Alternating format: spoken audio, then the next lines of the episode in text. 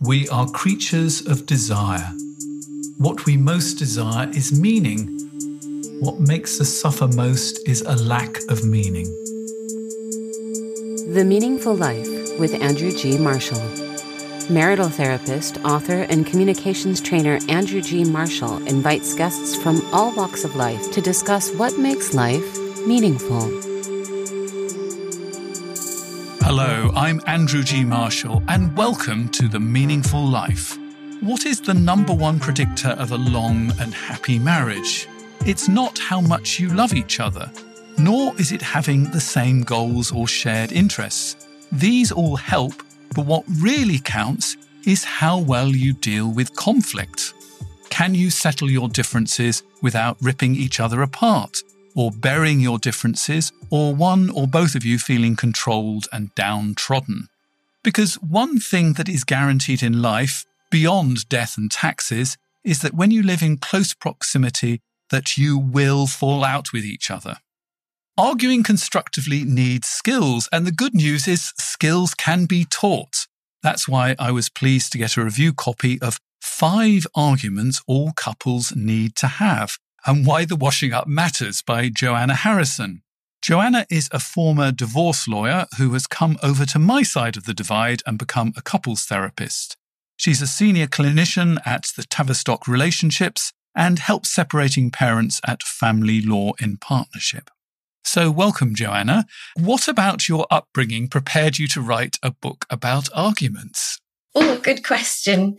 So, mm, I think that growing up, I saw different models of relationships around me, shall we say, some where there were perhaps too many arguments, some where there weren't any, and people weren't necessarily working things out between them. So I think that's my real interest. That's how I got into working in relationships is thinking about how do people have relationships that go better. Were your parents separated or divorced? So you had one set here and one set there to see, or are we talking about your extended family? Both, I would say. Yes, different marriages that weren't working. Yeah. Oh. That I come from an incredibly together parents, but they actually suppressed all arguments. So, funnily enough, I became very interested in arguments. So, right. you know, people become therapists for reasons. Yes. So, what did you learn as a divorce lawyer that stood you in good stead to be a couple therapist? I think I learned that so working as a divorce lawyer, you you're there on the front line of relationships that are breaking down. You're dealing with all the consequences of it. But I was quite frustrated that there was no attention paid within the system to why the relationship had broken down or what was going on or how people felt about it. I think things are better now actually in the system, a lot better. But and and so I I learned that there was something missing, and I think that's how I did, as you say, go over to your side of things. Was that I realised that I was interested in that bit of it, and I was with a barrister and a client one day, and the client was saying, "But why isn't the court interested in what happened at the end of my marriage?" And the barrister said, That really is of no interest to the court." And I sort of knew oh, that's the bit I'm interested in too, and I'm working in the wrong bit of this process of relationships ending. And do you think there's anything that your clients that you see who are working on their marriages need to know from couples that have actually reached the point of no return and are fighting in the divorce courts? Yes, I think that the couples I see who have ended, who are ending their relationship, I mean, they're doing it in different ways. But a lot of them say, if only we'd paid attention to this earlier, I'm sure you hear that, and a feeling that things have gone too far. So I think that's one aspect of it, that if only they'd felt that they'd got help earlier. Also, I think that the legal system can take over and it can become adversarial and you can sort of get, couples can get onto that path quite quickly.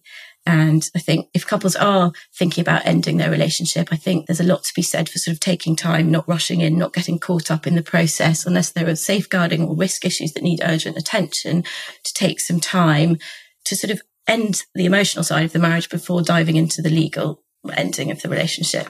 Because sometimes I think people imagine that divorce is going to actually press the reset button on the relationship and the problems will then get better because we're no longer together. And yeah.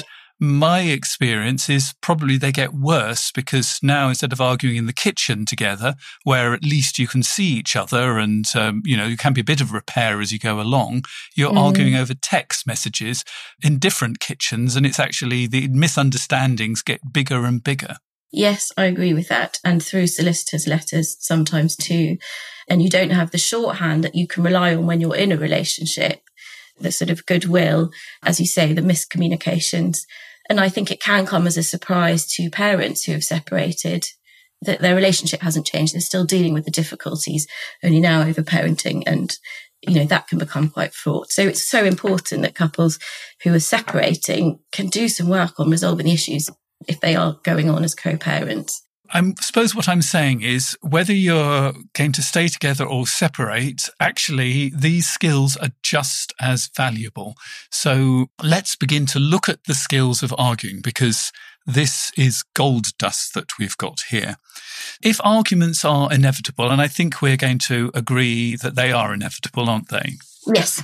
I love your reframing of arguments. So you say arguments are not something to be avoided, but an invitation to grow.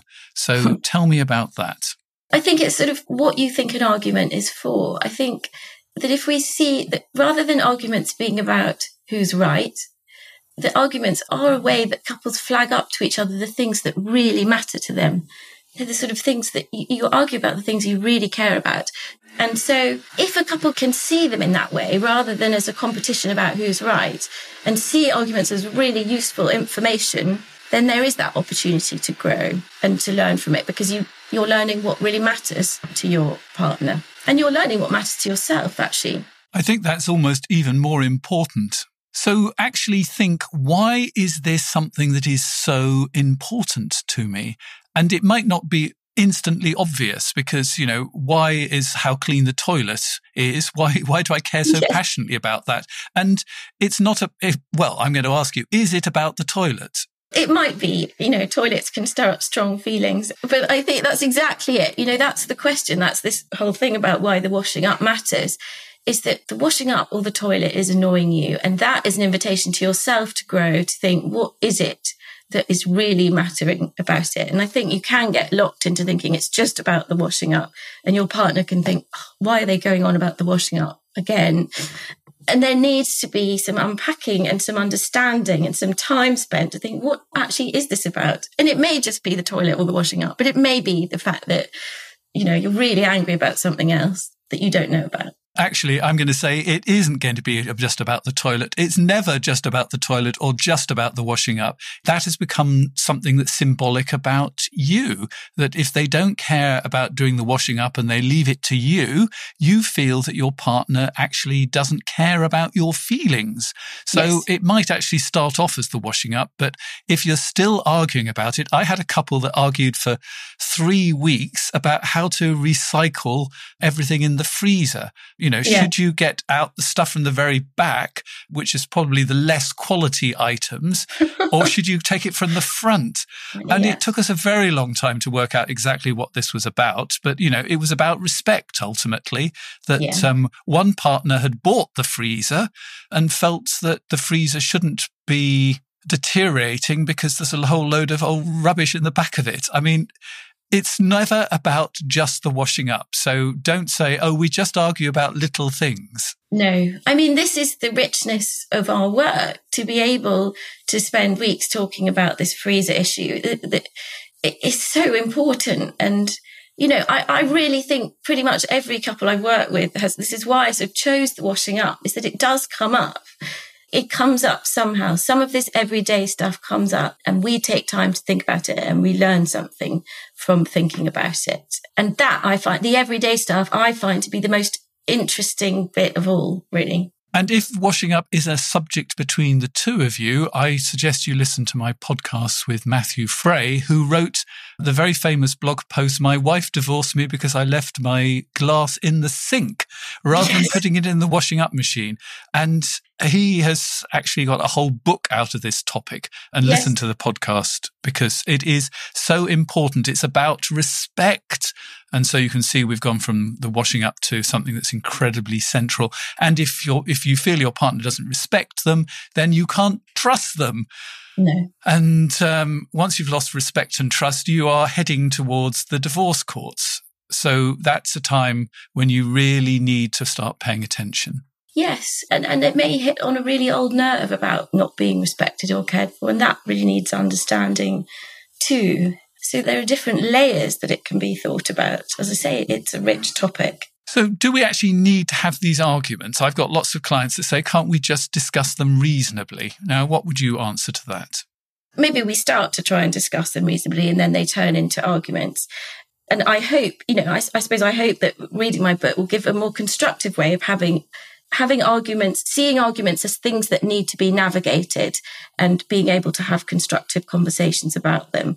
So if, if I go back to what I was saying earlier, that you see arguments as opportunities to learn about yourself and your partner, the really important thing to do in an argument is not to defend yourself. It's to try and listen to what is being said. And I think actually, there's some thinking about that, that takes the heat out of an argument because then it is two people having more of a discussion.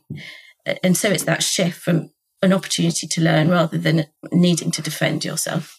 And what I would say to can you just have a reasonable discussion is that sometimes to have a reasonable discussion, you push down your feelings about something. Yeah. And if you push down your feelings about the things that you don't like about your partner, or you push down your own feelings like sort of anger and disappointment, we can't choose which of our feelings we're going to push down. We can't say, I'm going to have the joy and the pleasure and the love, and I'm going to push down the anger, the bitterness and the frustration what happens? We end up pushing down all of our feelings. And then we get into the situation, which actually my famous book is about called I Love You, but I'm Not in Love with You. Mm. So hmm. you've sort of pushed all the differences down until you've become flatmates. Yeah. And, you know, flatmates is quite a nice thing to be, but there's actually no passion in your relationship. And the best way to get love back is not to do more loving things, but to actually argue more, because yeah. then you can actually get up to the surface of what is not being said. And lots of times there are important things that are not being said. Yes, well, and, and there's an intimacy. We talk about the intimacy of getting to those different feelings, of seeing the range of those feelings, as you say, rather than being pushed down or or being expressed somewhere else. You know that they end up in sort of seething resentment or in an affair or, or problem with alcohol, you know, going somewhere else. So there is an intimacy that comes from knowing about what each other cares about. You know, I talk a lot about repair and how important that is that, that maybe you do have an argument and it's not reasonable and it doesn't turn into a nice discussion where you're listening to each other, but it's the after bit where you, you sit and reflect on it, which is a lot of what we do in therapy that, that brings an intimacy of its own. So, give me some suggestions about how to repair after an argument. So, I think it's about choosing a time when things do feel a bit calmer. And I suppose what we do in, in the therapy setting is sort of look at the relationship that has had the argument.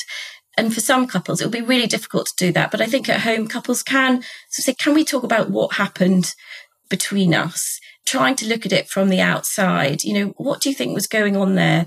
We both seemed so cross about it. So sort of looking at it tentatively from the outside, I think that's a bit of a muscle that grows that the more that couples get into the habit of doing it, the easier it is to get into it. I think it can feel really difficult when it's not something that you do, but building up confidence that you can sort of, you know, what was going on for you then? What do you, you know, what, what, what do you think you were so cross about when you were having a go at me about the washing up? Was there anything I was missing? I, being curious. I mean, being curious is always helpful. And I would say you can sometimes actually re- sort of mend the argument as you're going along, a bit of running repair. Things like, yes. oh, you made a really good point there, because, you know, in all of the argument, your partner will make some good points. You know, they're not all yeah. going to be bad. And actually yeah. saying that as you're going along, you know, nodding with them, uh, nodding a little bit, you know, yes, yes. Sometimes just actually summarizing a bit. So you're really angry because when I left my glass beside the sink, it reminded you of what your father used to do and your mother was a martyr and you don't want to do that. Yep. Okay. So those sort of little things help do a running repair as the argument goes along. You don't have to agree with everything they say, no. but just showing that, yeah, yeah, you know, we're two people who love each other and you make reasonable points along the way of this argument is a good way of doing a running repair. Obviously, if, if the whole thing has gone out of control, then do the repair afterwards. Yes. But just saying, I'm sorry and can we forget it isn't a repair. That's a pushing it away. So, and I think no. it's really important to understand the difference between letting it drop and doing a repair. Yes, coming back to it, I, I completely agree. And I, I like that image. And yeah, I think that it's underestimated the importance of just showing that you've you've heard the thing that your partner has just said to you and that you register it. I think when, you know, people get in a panic, if someone's cross with them and they're sort of in a panic in defense mode, they don't, they're not processing or listening, but show sort of engaging with the saying, yes, I have heard what you've just said. Yeah. Okay. I hear what you're saying. That kind of brings it back nine times out of 10, you have registered that they've made a, a good point. Yeah. It's just you haven't actually taken it from your brain through your mouth. Yeah. Another good one is, yeah, we both want the best for the children. If you're having an argument about the children, you know, we both think it's important that they get to school on time, you know, so mm. that you, you, you're only fighting about, you know, how you get them to school on time rather than it could be imagined that uh, actually one person doesn't care and thinks it's yeah. okay for them to be 10, 15 minutes late or whatever. Yeah, it is hard to see that. I mean, I think that is some, you know, that's what sometimes, you know, having a therapist there who can, who can observe that for both of them is, is sometimes what brings it back, isn't it? That, you know, it's clear that you both care about this.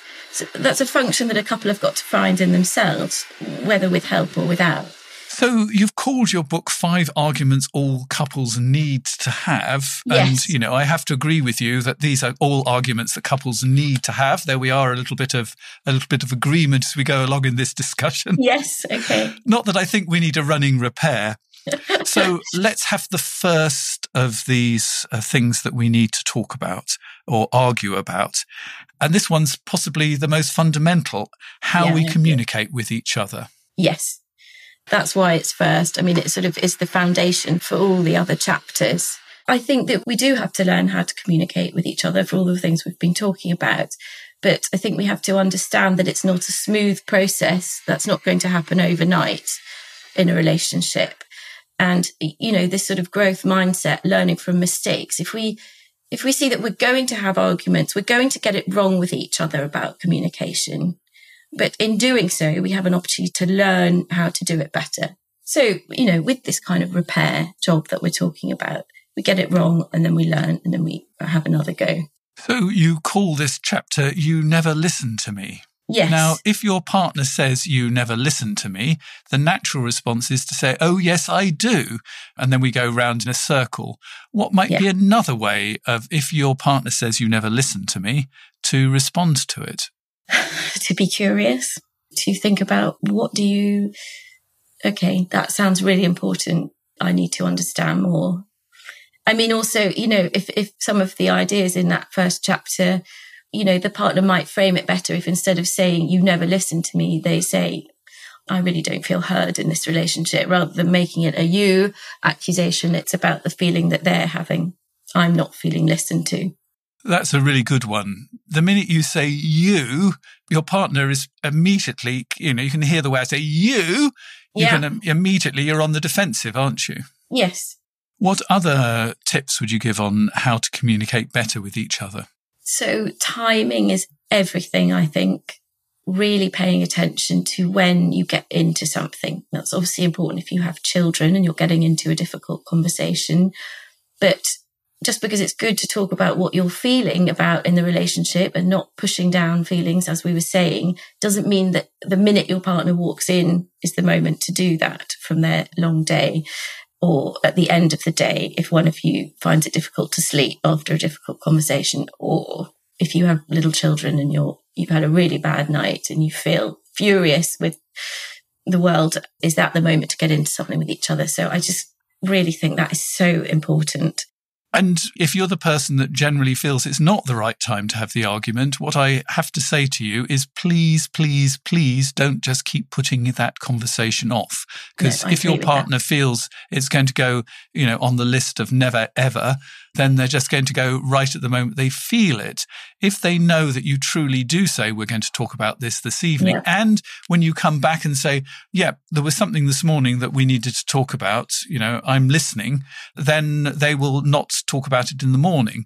But yeah. if you think, oh, thank goodness a bit of peace and quiet this evening and you know things seem to be okay and i'm going to avoid well i'm sorry it just pops up worse you know, later yeah. on in the evening because your partner is angry for you twice over, not just what you didn't do in the morning, but the fact that you've actually pushed this further away now. So both of you have got to work on this. It's not just one person, is it? No, I completely agree with that. You know, it's not just not having a conversation that evening. You know, I see people who have been trying to have that conversation for years and they've just given up trying to talk about it. You know, couples, lots of couples in therapy say what really is helpful is the knowing that we've got this one hour of our week where we are going to tend to our relationship and we're going, it's a sort of neutral time and we can save things up. They build up confidence and trust that they can talk about things in that time. And often people finish therapy, they say, we're going to try and make a time and I think that can be quite helpful. They say they that. Say I don't know how. That. Well, from knowing couples, I mean, one of the joys is people come back. You know, yeah. they, that several years later they've got other stuff that needs to be done, and they come back, yeah. and they always say we went away saying we would meet still. You know, we came on Wednesday evening, we'd still make Wednesday evening yeah. our discussion evening, and how many of them do it? But they you have do. the idea of it. At least they have the thought of it and an idea that it, it is good to make time for these things. And, you know, it's so busy. Life is so busy, but it is really important.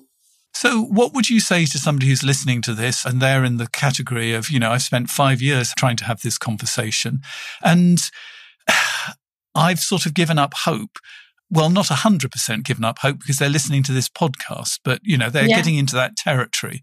How can they reapproach their partner in a way that might get some results? You know, I see this. Sometimes you have a sense that someone feels so desperate. They feel so desperate inside, but they still haven't really conveyed it. You know, there does have to be a moment where they say, this, this really, I'm really desperate here. I'm really desperate to have this conversation and, and maybe we need to get help to do that. But we can't go on like this. And if there is a refusal to engage with that, that's really difficult. That, you know, that, I suppose that's the sort of spirit of my book is, and I talk about this one chapter about, you know, ending a relationship. People have really tried to make the time and, and find a way, but there does come a point when people feel the work involved is too much to try and have that conversation. Well, my tip would be to mm. get out a journal and write it all down, what you want to say, and yeah. then sort of process it a little bit. Because sometimes I think what happens when you are des- or heading towards desperate is it all comes pouring out point after point after point, one mm. thing going mm. over the other one. And you're not particularly clear about what it is the issue. Your partner is overwhelmed yeah. and the conversation collapses. But actually, if you can boil it down to, you know, two or three things that are really important to you and you've really thought them through and you know that's what you're going to say, you can probably come across it in a much calmer kind of way. Yeah. You know, I'm actually reaching a really difficult point where I'm wondering about the future of our relationship. Mm. And it's for two reasons. The first one is this and the second one is that. And I'm wondering how you're feeling about our relationship. And I think your partner will be able to cope and process that. But you need to have a calmness that comes with knowing exactly what it is. Let's move to the second thing, which is how we deal with each other's families. Yeah. So tell me about that. Yes. So well, this route, I say, is also known as Your Mother Drives Me Crazy, which is the sort of stereotypical picture but I think it stands for so much. There are different ways in which we can think about this route. So there is the concrete. Oh, it's really difficult being with your family. You know, they do things differently or they, you know, I don't feel comfortable with them. But then I think that speaks at a deeper level to even if we grew up on the same street and same house, the atmosphere of our families, every family is unique. And this inevitable reality of being in a relationship with someone who does things differently, you know, who's grown up in a family culture that is different. I was talking to someone this week and we were sharing in the fact that we come from families who open the curtains in the morning and close them at night. It's just part of life. And our partners do not.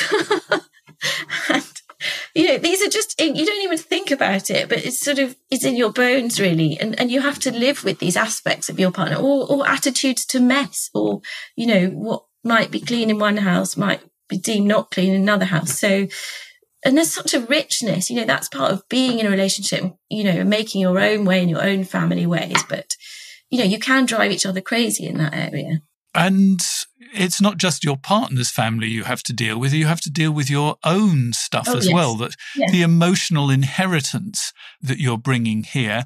And so, you know, unwittingly, you might be. Well, you know, I'm turning fastly into my father. It's really quite embarrassing, but um, um, and I hate it. So, and if my partner really wants to get me riled, the message is you're acting like your father. Yeah, yeah. There's nothing like that comment.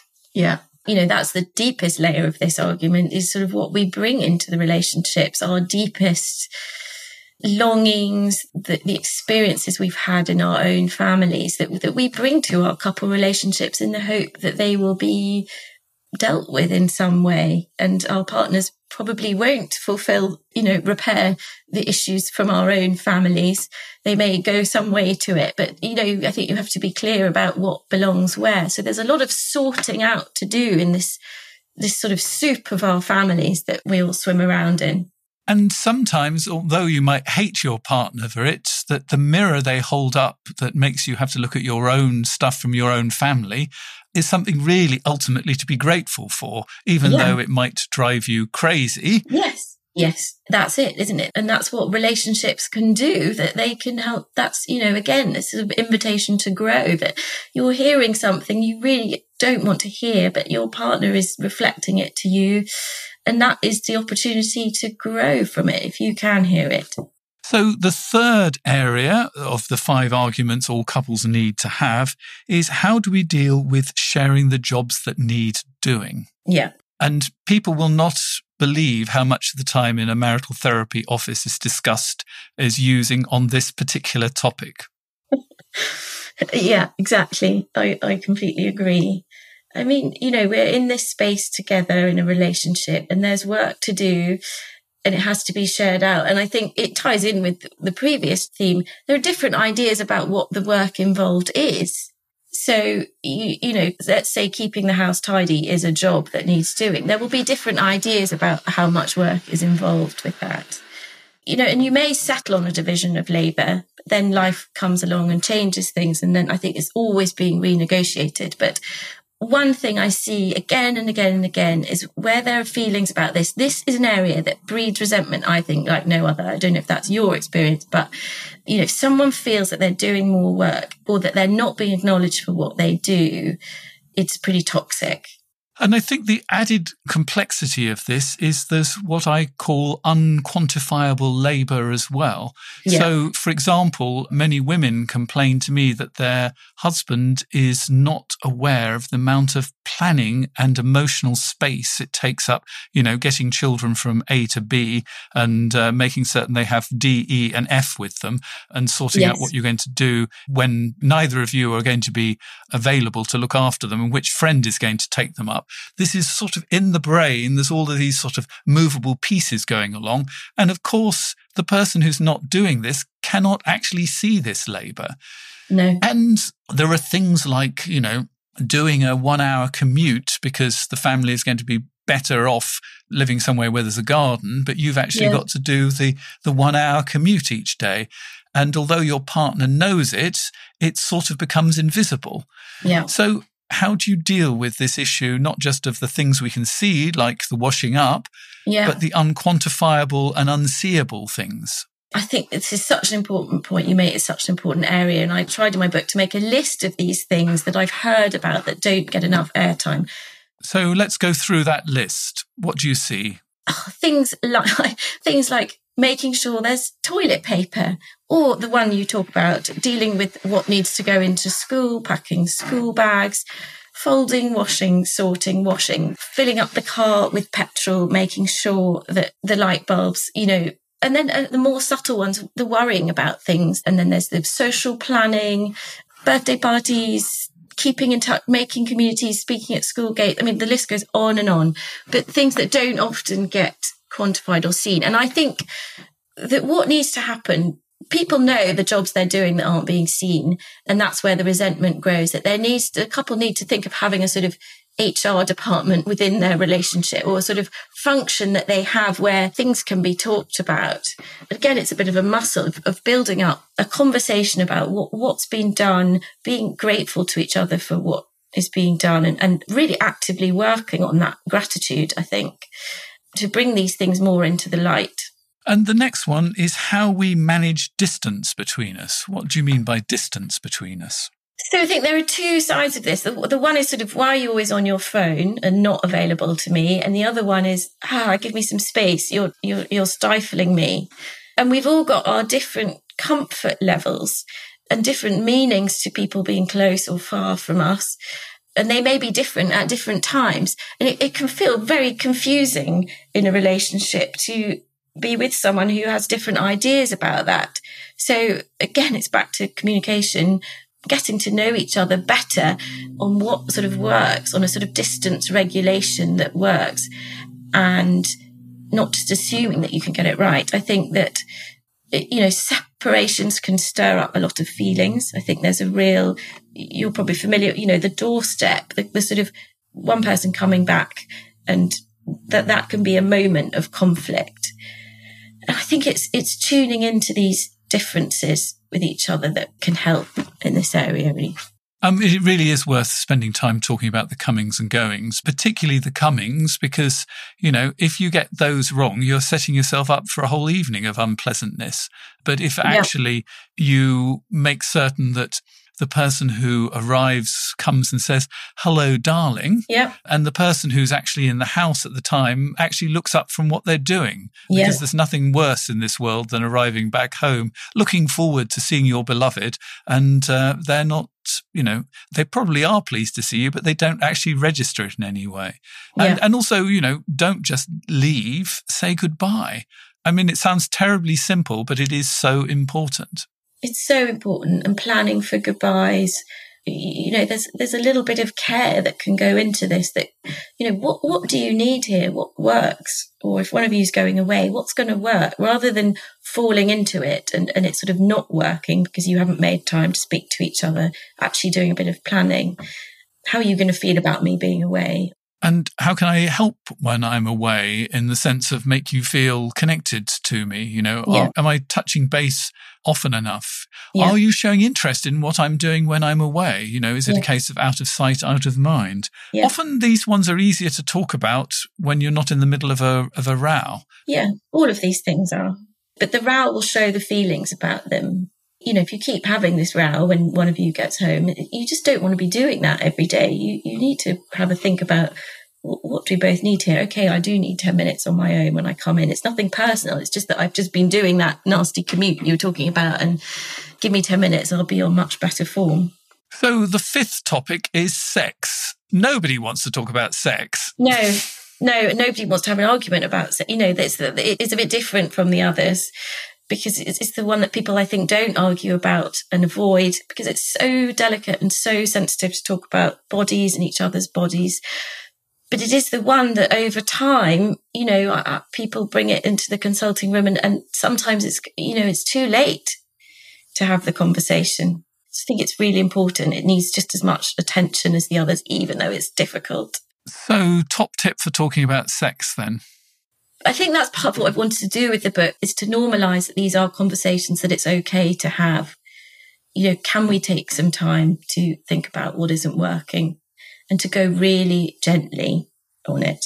Have you heard of positive inquiry? Because I think that is really good for talking about sex. No, I haven't, but I'm going to write it down let, let me tell you about positive inquiry. So, yeah. generally, if there's a problem, we list all the things that we don't like. So, yeah. you know, you rush sex, for example, or you never want it, and we're yeah. we're putting down all of the things that aren't working, which is generally how we start to make things better. Yeah. The problem is immediately we're in an argument and defensiveness, and creativity yeah. has gone out the window. With positive inquiry, you talk about what is working, or if nothing's working at the moment, what used to work. So, do you remember what it was like when we first met and we had sex and actually look together at what actually made the sex so good at that point, which is, you know, we had plenty of time, we didn't have children, yeah. whatever it is, you know, so, so some bits, you know, you can't just well, I mean, you could send the children off to their grandparents the weekend, but the bit of it that you remember is that we made time for each other. And, you know, yeah. even if you have got children, I promise you, you can make time for each other if you wish to. And made an effort for each other. Exactly. You know, you dressed yeah. up, that uh, you took your time. And so yeah. actually, putting aside time for it is important. So you talk about what actually worked and you find out, you know, what actually worked. You then start thinking about how would we like sex to be? Now, because that's how it used to work in the past, how it works today might be different because we're different people. You know, it's 20 years have passed. So, what's your dream of how sex is going to be now? Mm. And I share my dream and you share your dream. And we get more ideas. And then you come to the next positive part, which is you design how you could actually deliver this material. And if something comes up like, you know, a negative, you write it down and say, well, we'll talk about that at another time. So it's acknowledged, uh, but we don't get derailed and go into negative stuff yeah. and start defending. So once again, you remember what was good, what worked. It might be still stuff today works. You know, there might have been that fabulous time when you had great sex when you were on holiday. You know, what about that was so delicious? Dream about how you'd like it, and then you can begin to design how you can put some of those things into your life today. And there's no negativity in it. And hopefully you're going to be kind and generous to each other. Yeah, I think there's a real intimacy that can come from that kind of conversation of, of its own, really. You know, that, that having that conversation is connecting and, you know, I think there are painful things to acknowledge too in a conversation like that, you know, and, and looking back to a sex life 20 years ago, at the beginning of your relationship when you're older and bodies have changed, you know, there, there's, there's mourning that needs to be done between a couple to maintain and, and develop a sex life. But there's intimacy in that too. So I, anyway, I like, I like how you put it. Thank you. It's all about curious questions. And I yeah. think that that's one of the messages we want to leave people with. And it's something that comes mm-hmm. across a lot in your book. What do you mean by curious questions? Genuinely being interested, you know, sort of putting aside your ideas or your thoughts about what should happen or, and, and just, you know, what do you need? What is that like? My husband sent me a message the other day saying, "How would you like to spend a day?" And I thought, "My God, that's such that's such a nice question to be asked." It wasn't necessarily possible to spend it the way I had, you know, wanted to, but it was nice to be asked. You know, I just think these very open questions about what do you need, I think can bring, you know, give someone the opportunity to then be heard. That wonderful question, why? Yeah. I mean, they often start with open questions who, yeah. why, what, when. And as my history teacher always used to say, what are the consequences? This is how we were supposed to answer every question in history. He managed to get this drummed into my brain. So I'm always thinking who, why, what, when, and what were the consequences. Right. But these are, yeah. these are great things to have in your brain because it generates lots of curious questions. I spent a whole, a whole lifetime doing curious questions. If you can get this as a skill that you're curious, rather than thinking you know what your partner's going to say. And you yeah. might. But if you ask a genuinely curious question, why is this so important to you? You will learn something. Yes. I think there's work to be done on yourself in order to be curious. You know, if you're very preoccupied with your own difficulties or your own issues, it's difficult to get into a curious frame of mind. You know, you know, so that's part of it too. But The Meaningful Life with Andrew G. Marshall. Please follow us on Twitter, like us on Facebook, and visit our website, andrewgmarshall.com forward slash podcast, where you can join our supporters club and unlock bonus material and other benefits. Let me tell you about my Substack newsletter because I'd love the Meaningful Life listeners to subscribe. There is lots of relationship advice and all sorts of thoughts about building a meaningful life. So we've been looking at the zombie marriage in it. We've been looking at the subject of closure. Can you really get closure on something or is this just a fantasy we have? These are some of the topics that we cover. And if you'd like to find out more, you can find out everything at the meaningfullife.substack.com. So please do sign up. Details will be in the show notes.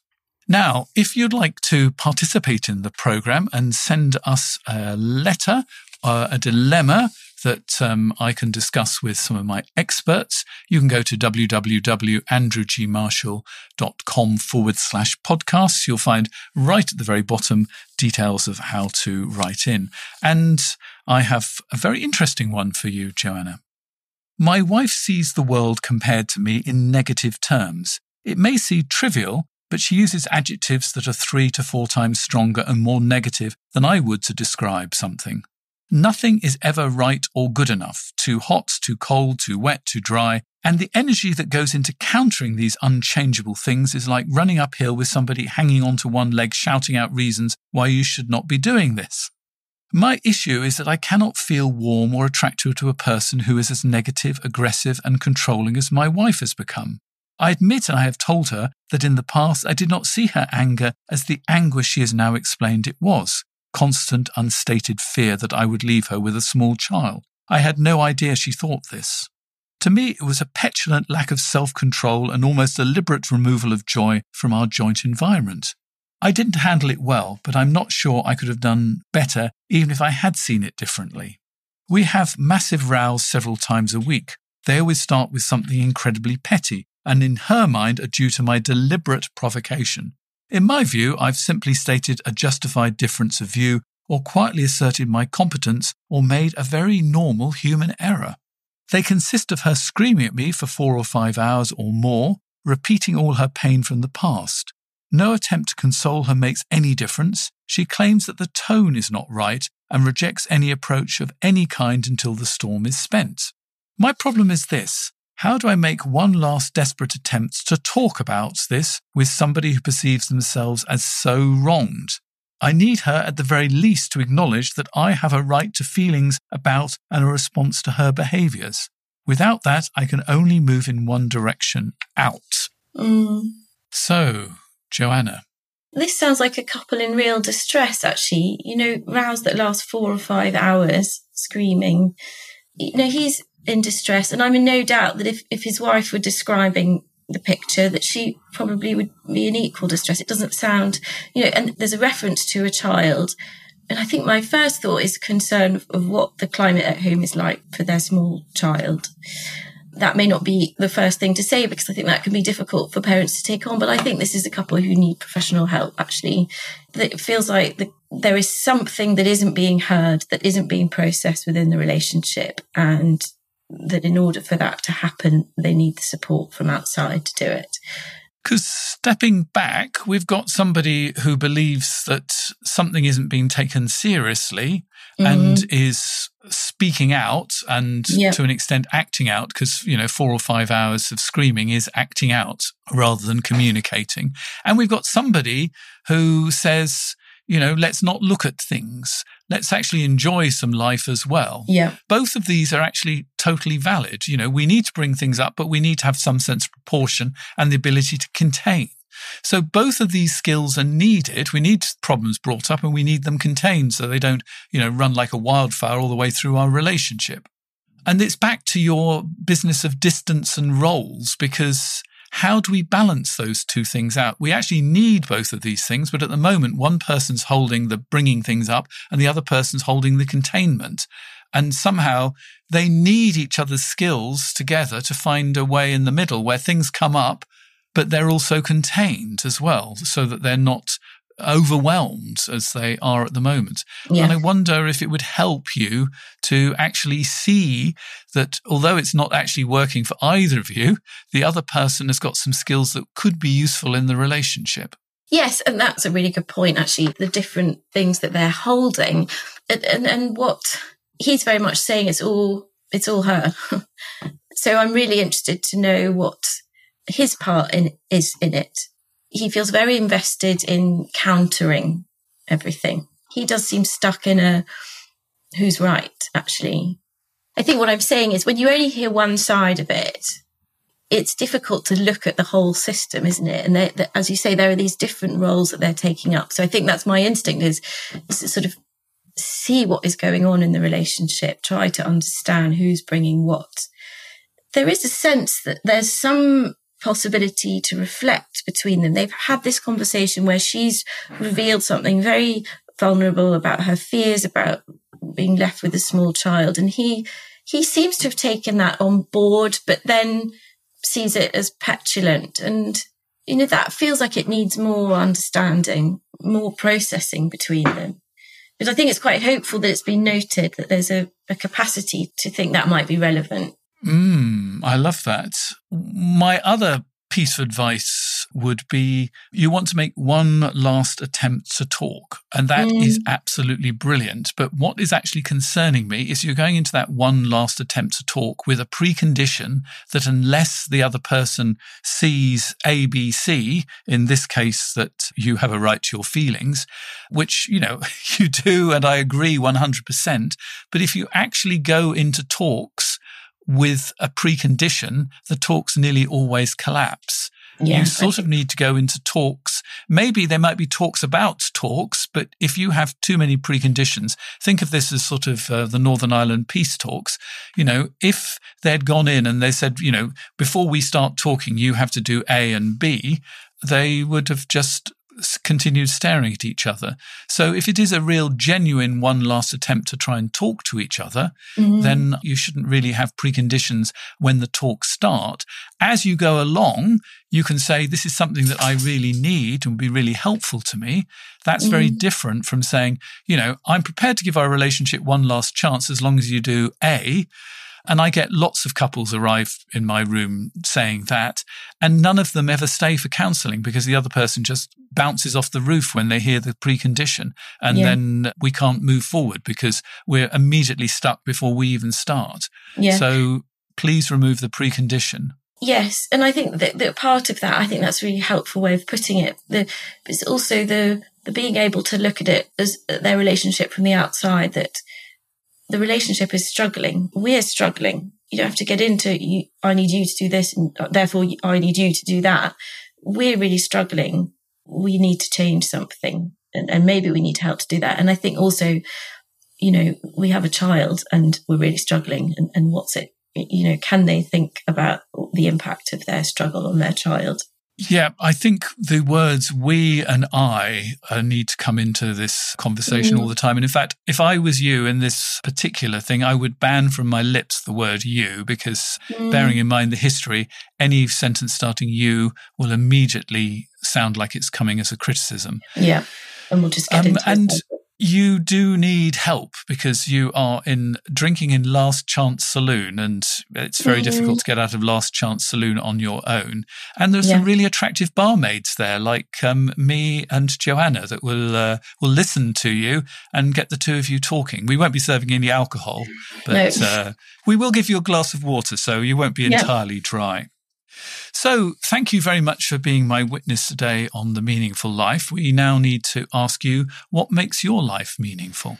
Well, it is relationships, both personally and professionally. That is what really does matter to me and connecting with people. And I think, you know, that professionally, you know, it, it means a lot to be able to work with couples and to be able to help them have their relationships work better. And personally that means a lot to me too. But you know and it's it's it's family it's friends it's community it's being connected and sharing in things and and with nature you know relationships all around really so, unfortunately, this is where the conversation ends, but it doesn't if you are a supporter of the meaningful life. Because if you're a supporter, this conversation continues. You'll find out the three things that Joanna knows deep down to be true.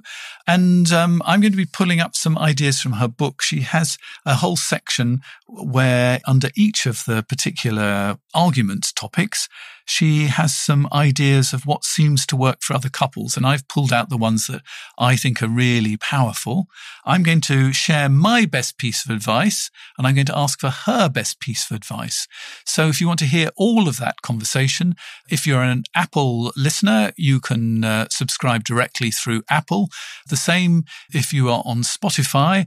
If you're listening on other systems, you can uh, go and become a Patreon supporter. If you go to my website, www.andrewgmarshall.com forward slash podcast, you'll find all the details. And here they come again. You've been listening to The Meaningful Life with Andrew G. Marshall. You can follow Andrew on Twitter, like him on Facebook, and please leave a review wherever you consume your podcasts. Making, editing, and distributing The Meaningful Life comes with substantial costs, and we'd like to ask for your help. Visit our website, andrewgmarshall.com forward slash podcast, where you can join our supporters club and unlock bonus material for every program, send in a letter to be discussed by Andrew and his guests, and join a community of other people seeking to make their life meaningful. The gold level, you get even more benefits. Production of The Meaningful Life with Andrew G. Marshall is by Michael Dooney. Social media by Madeleine Healy. Sound engineering and theme tune by Sebastian de la Luz Mendoza. And I'm Susie Colic. Please tell your friends and spread the word. Thank you. Thank you for listening to this episode of The Meaningful Life with me, Andrew G. Marshall. And it's quite a significant episode because we have now recorded 99 episodes. And next week we have a very special one, our 100th episode. It's a great achievement to have reached this landmark, and I would like to thank everybody who's helped make it possible. Most podcasts really only get through to a handful of episodes. We've not only made it to 99 and 100 is coming next week, but we've also been nominated for a British Podcast Award, and we were nominated in Best Sex and Relationships Podcast. I couldn't have done it without my team and the people who've been supporting me through Patreon or subscribers directly with Apple. It costs to actually make this episode. I put a lot of time and energy into it myself, which I don't charge myself, but obviously preparing and finding the guests takes time. But it costs me because I have uh, somebody who is helping with editing, social media, and processing. And we think that these kind of things are free. And they're not. They cost me. And this is where I would like you to possibly help me become a supporter on Patreon or subscribe directly to Apple. And you can help this podcast grow to 150, 200 episodes. And I'm not just asking it for nothing. I'm providing bonus material. In the end of every episode, there are the three things that uh, my guests know to be true. And we talk and unwind together after the episode. And generally, we recover something special just for people who are listening to the bonus material. So it's really valuable material and is really an intrinsic part of the program. And I'd love you to hear it as well. I'd love you to help support me and I'd love you to listen to our 100th episode next week. I've got a very special guest lined up. If you'd like to help us, go to www.andrewgmarshall.com forward slash podcasts and you'll find how to become a Patreon supporter. Or if you listen on Apple, you can subscribe directly. So, once again, look forward to a very special edition with a special guest for you next week. We've made it to 100. Hurrah!